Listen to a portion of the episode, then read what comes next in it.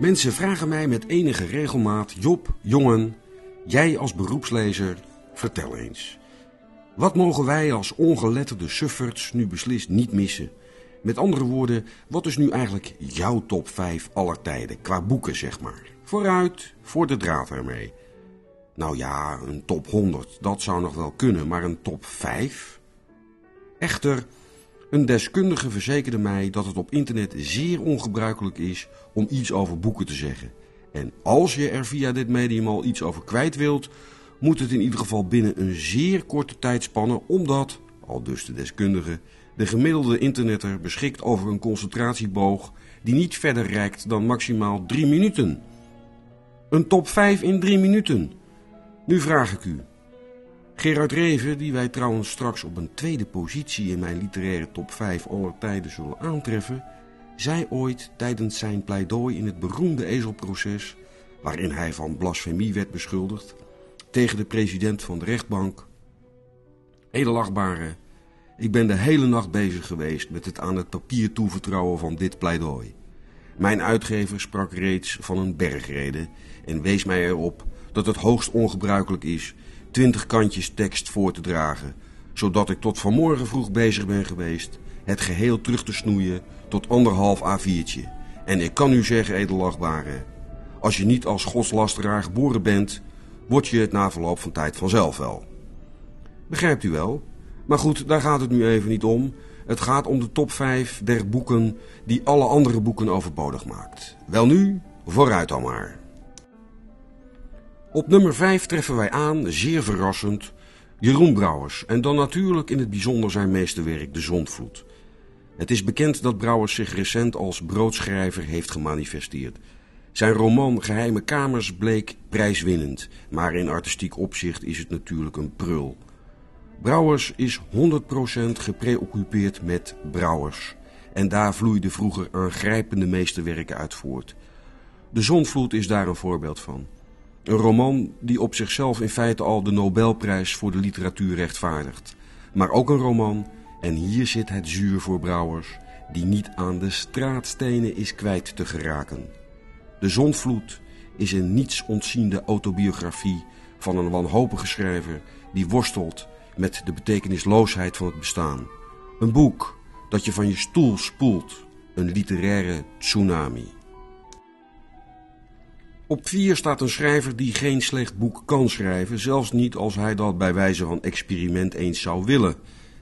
Zijn meest matige roman, Een stervend dier, is een wonder van virtuositeit als je het bijvoorbeeld vergelijkt met het gehele werk van, laten we zeggen, Harry Mulisch. Alle boeken van Philip Roth staan dus op nummer 4. Met als highlights De Menselijke Smet, Sabbatstheater en uiteraard Het Complot tegen Amerika, waarin de schrijver in zijn onafvolgbaar rijke verteltrand de geschiedenis van West-Europa herschrijft door niet Roosevelt de presidentsverkiezingen te laten winnen, maar nazi-sympathisant Charles Lindbergh. Een zeer originele invalshoek, op een verbluffende manier uitgewerkt. Halleluja derhalve voor Philip Roth.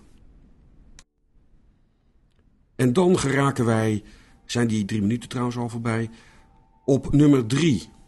En daar treffen wij Thomas Mann aan. Er is geen enkele schrijver te bedenken die stilistisch vermogen zo effectief weet te verknopen met filosofische verbeeldingskracht als dit supertalent uit het Duitse Lübeck, die daarbij ook nog eens kon terugvallen op een verknipte, verdrongen homoseksuele aandrang. Ook zijn essays over Nietzsche en Schopenhauer zijn heel origineel en uiterst toegankelijk. Het absolute meesterwerk van deze tovenaar is natuurlijk de Toverberg, waar man erin slaagt iets te doen wat tot nu toe niemand hem ooit heeft na kunnen doen. Het aanvankelijk vertragen en uiteindelijk volledig tot stilstand brengen van de tijd. Dat kan niet, hoor ik u roepen, nou, lees dan de Toverberg maar eens. Om even snel, want ja, ik heb tenslotte maar drie minuten, toch even een indruk te geven van zijn superieure beheersing van de stijl, lees ik een kort fragment uit het onbekende, maar heel trefzekere Bekentenissen van de oplichter Felix Kreul. Mijn arme vader was eigenaar van de firma Engelbert Krul, die de champagne Lorelei Extra Cuvée, het merk dat verloren is gegaan, produceerde. Beneden aan de Rijn, niet ver van de aanlegsteiger, lagen haar wijnkelders en niet zelden zwierf ik als jongen in deze koele gewelven rond. Slenterde pijnzend langs de stenen paden welke kriskras tussen de hoge stellages doorliepen en bekeek de legersflessen die daar in halfschuine houding op elkaar gestapeld rusten. Daar liggen jullie nu, dacht ik bij mezelf. Al wist ik natuurlijk mijn gedachten nog niet in zulke treffende woorden te formuleren. Daar liggen jullie nu, in dit onderaardse schemerlicht, en binnenin jullie rijpt en verpuurt zich stil het prikkelende gouden sap, dat zo menig hart sneller zal doen kloppen en zo menig ogenpaar tot hoger glans zal wekken. Nog zijn jullie kaal en kleurloos, maar prachtig versierd zullen jullie op zekere dag uit het donker opstijgen om bij feesten, op bruiloften, in chambres séparées, jullie kurken met een overmoedige knal tegen het plafond te slingeren en roes, lichtzinnigheid en wellust onder de mensen te verspreiden. En nu wordt het spannend, want wie staat er op nummer 2? Ja, dat kan er maar eentje zijn natuurlijk, dat weet u zelf ook wel. Het is niemand minder dan Gerard Reven. De kwaliteit van zijn werk is allerminst constant, maar dat neemt niet weg dat hij minstens twee meesterwerken op zijn naam heeft gebracht. Nee, niet de avonden, nee, ook niet Werther Nierland, maar op weg naar het einde en nader tot u, waarin de schrijver een roman concipieert door lange brieven te schrijven. Reven wordt door een grote schare halve garen en lolbroeken op handen gedragen vanwege zijn vermogen briljante meligheid op papier te zetten. Deze lieden doen de oude meester, mogen hij in vrede onder Gods vleugels rusten, ernstig tekort. Reven is een auteur die door te schrijven zijn grote obsessies en een bijna niet te dragen levensangst probeert te bezweren. Hij heeft zelf, in oud en eenzaam, op een heel aangrijpende manier aangegeven waar zijn levensangst vandaan komt en waar zijn beruchte Reviaanse ironie op is gebaseerd. En tot slot op nummer 1 de man voor wie schrijven een levensvoorwaarde was, even sterk en noodzakelijk en onvermijdelijk als het nuttigen van voedsel. Tijdens zijn onopvallende bestaan in Lissabon, waar hij aan het begin van de vorige eeuw werkte als kantoorklerk bij een handelsfirma, krabbelde hij in zijn vrije tijd duizenden papieren vol.